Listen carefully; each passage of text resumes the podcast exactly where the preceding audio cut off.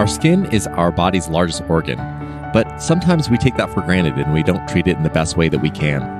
We're going to talk about it today with Dr. Tom Risenen, a dermatologist for Aspirus Health. This is Aspirus Health Talk, the podcast from Aspirus Health.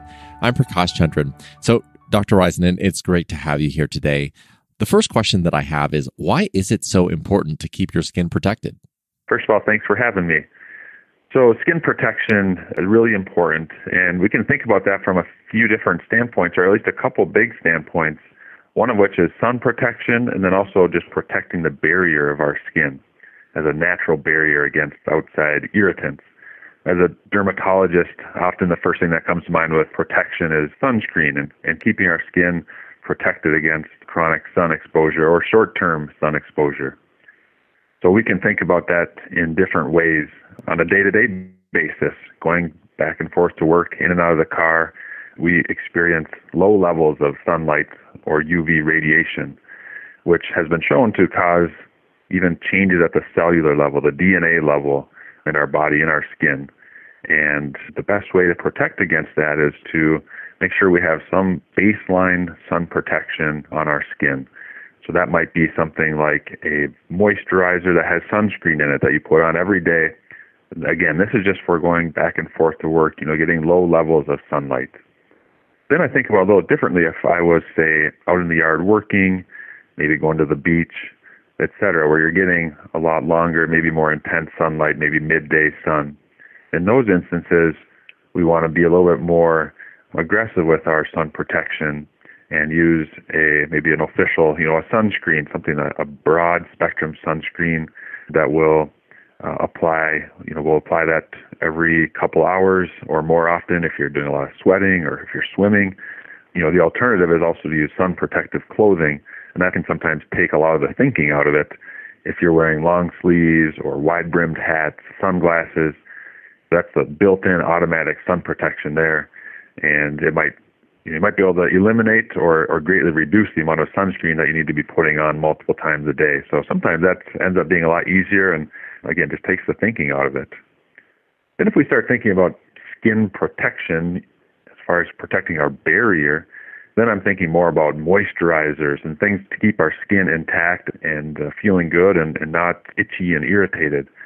So that's especially important when we get to the dry winter months when especially some of us will be more predisposed to getting irritated and itchy skin, dry skin. The humidity is naturally a lot lower in the winter, and that has that effect on our skin as well. So, using a, a good bland moisturizer frequently throughout the day, especially after you shower or bathe, that's a great time to, to put it on all over. But then, you know, putting it on your hands or areas that are more frequently exposed say after hand washing as well. Those are all really good times to use moisturizers to help protect our skin and maintain that natural barrier. Thanks for that comprehensive answer. You covered a couple different things which go from, you know, keeping your skin moisturized during the dry winter months to keeping your skin protected from the sun. And I want to focus a little bit on the latter first. So the first question that I had is we hear a lot about the importance of getting vitamin D. So how do you balance keeping your skin covered and protected with making sure that you get it outside enough to get the vitamin D that we all desperately need? Protecting your skin from the sun has not been shown to significantly impact our ability to produce natural vitamin D. So there's not a strong driver in my mind and in many dermatologists' mind that we need to be supplementing with vitamin D if we're protecting our skin appropriately from the sun. However, that being said, some will consider just to remove any of that doubt, they will consider supplementing with vitamin D if they're particularly concerned about it. So that's always an option as well, where you could add in vitamin D supplementation however you wish to do that, if that's through diet or the pill form of supplements. That is an option that I would never discourage someone from doing if they have concerns. But again, there hasn't been strong data that would suggest that wearing sunscreen throughout the day or protecting yourself with sun protective clothing, etc., is going to negatively impact your vitamin D levels on a significant level. So I wanted to talk to you a little bit more about skin health. So many of us associate getting too much sun with skin cancer. So when does it become a problem and when should someone be proactive and see someone like yourself? Yeah, so that's a great question. Maybe a couple of questions even intertwined there. So, first of all, when does it become a problem? So, if someone is noticing an abnormal skin growth, and abnormal can be very subtle, it might just be a pink, shiny bump that maybe bleeds or scabs over every once in a while, but otherwise it's not so bothersome. That could be an early skin cancer. If we're talking about melanoma, we're talking about irregularly shaped brown spots most commonly. So something that has a asymmetric shape, has funny looking borders, maybe has multiple colors within it, is bigger than a pencil eraser and is changing, and also just looks different than your other spots. Those are warning signs for possible melanoma and something that should be investigated further. And if we're going back to sort of sun protection, about when does this sun exposure, sun protection become an issue? Really, the this is from even an early age, so it's important to be protecting our kids, you know, even as young children when they're out at the beach and then growing on through adulthood. Because a lot of these skin cancers that we see when people are 50, 60, 70, 80 years old are the result of sun exposure that they've experienced over a lifetime, or perhaps a few severe sunburns they had as a kid. You know, we have some evidence that suggests that those types of exposures, or even tanning bed use as a teenager, that's going to put you at increased risk for these skin cancers down the line. You know, so they might not, they can show up within you know, 10 years, 20 years, but sometimes it's 40, 50 years later where you're seeing the effects of that sun exposure. So that's one of the challenges to for all of us to be adhering to these things because it's you know it's for a long-term benefit necessarily you know more so than say short-term gains that we're going to see. So you mentioned tanning beds, and I want to unpack that a little bit. A lot of us want to stay nice and brown year round, and I wondered if you had a rule of thumb or really just a frequency in which we can use them safely. The only rule of thumb that you would hear from me and from the vast majority of dermatologists would be to avoid them completely. There hasn't been any safe level of tanning that's been established. So, really, we want to be avoiding tanning beds completely. And if we think about how the skin and DNA changes relate to what we see on the skin, even becoming tan, even without sunburns, that tanned skin is an evidence of DNA damage. So there's no part of dermatology that promotes getting a tan or that's a healthy tan, even though that's a maybe a misconception or sometimes it, it can feel that way as if you're tan, maybe you look better, feel better, but from a skin perspective, that would be considered an unhealthy behavior to be seeking a tan. That is good advice. So, I wanted to move on to UV rays. I think there's a lot of confusion around what UV rays are, if they're associated with direct sun exposure, how we get them. So, maybe talk a little bit about that in detail. Absolutely. So, there's there are different types of UV rays and UV radiation. The most common are UVA and UVB. And these are both seen throughout the day. UVA tends to be kind of constant throughout the day. UVB is one that peaks more with midday. And we're talking about getting most bang for your buck in preventing against these sunburns, the UV index is a number that's been established in basically how quick would someone get a sunburn. It's sort of a factor related to that. And this is peaking in those midday hours, so say from like 11 a.m. to 3 p.m or if you want to be more cautious, I always like to use sunscreen if it's anywhere between, say, like 10 and even 6 p.m., where you're getting a, a decent UV exposure. But again, we talked earlier about those low level exposures as well. But most of that, the most intense sunlight does come in the middle of the day.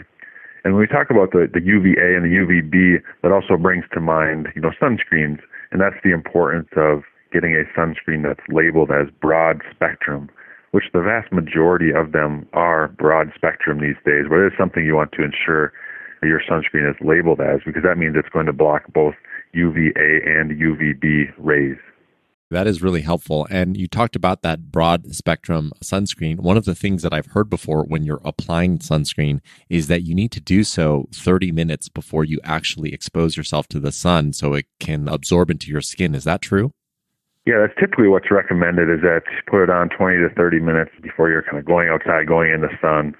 And another thing you want to keep in mind is that if you really want to be putting on more than you think, they say about a shot glass size would cover the whole body. So it's you know, sometimes we just do a couple little squirts and put it on our face and our forearms and then we call it good. But we want to be putting it, make sure we're putting it on thick enough and covering all of the exposed areas to really do the best job possible protecting our skin.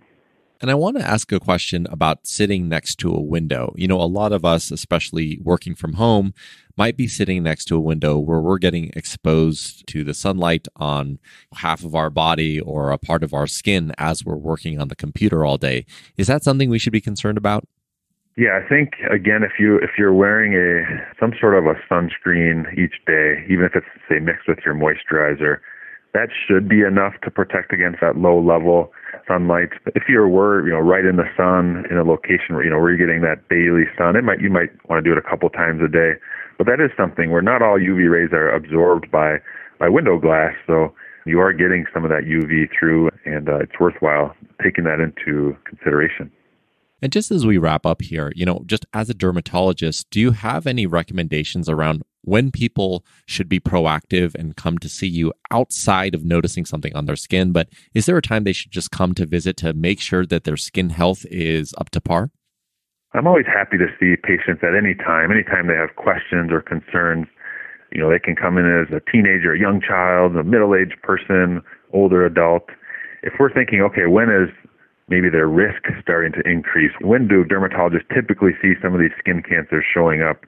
I would say most commonly as we start getting into our 40s and 50s. Then, in my mind, when I'm doing a skin check, I'm more prepared to find something. I, I'm I'm less surprised if I find a skin cancer in patients that are in their 40s, 50s, 60s. But certainly, we do find them in people that are in their 20s or 30s. Some of the more common types of skin cancer that have developed for one reason or another. So I would say, you know, when you're starting to get into those middle-aged years, I think that's when you should start paying, you know, perhaps more attention because that's when we more commonly see them in that age bracket or those brackets.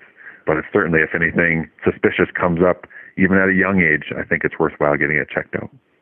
Just as we close here, there's one question I always like to ask being a dermatologist seeing you know potentially hundreds of patients what is the one thing that you wish more patients knew before they came to see you a good question if there was one thing i could pass along to the public even or to all potential future patients it would be to don't underestimate the power of protecting your skin against the sun from an early age and being consistent with that it can have great benefits in protecting against potential skin cancers in addition, though, and sometimes even more importantly to patients, it can also just make our skin look better in our later years.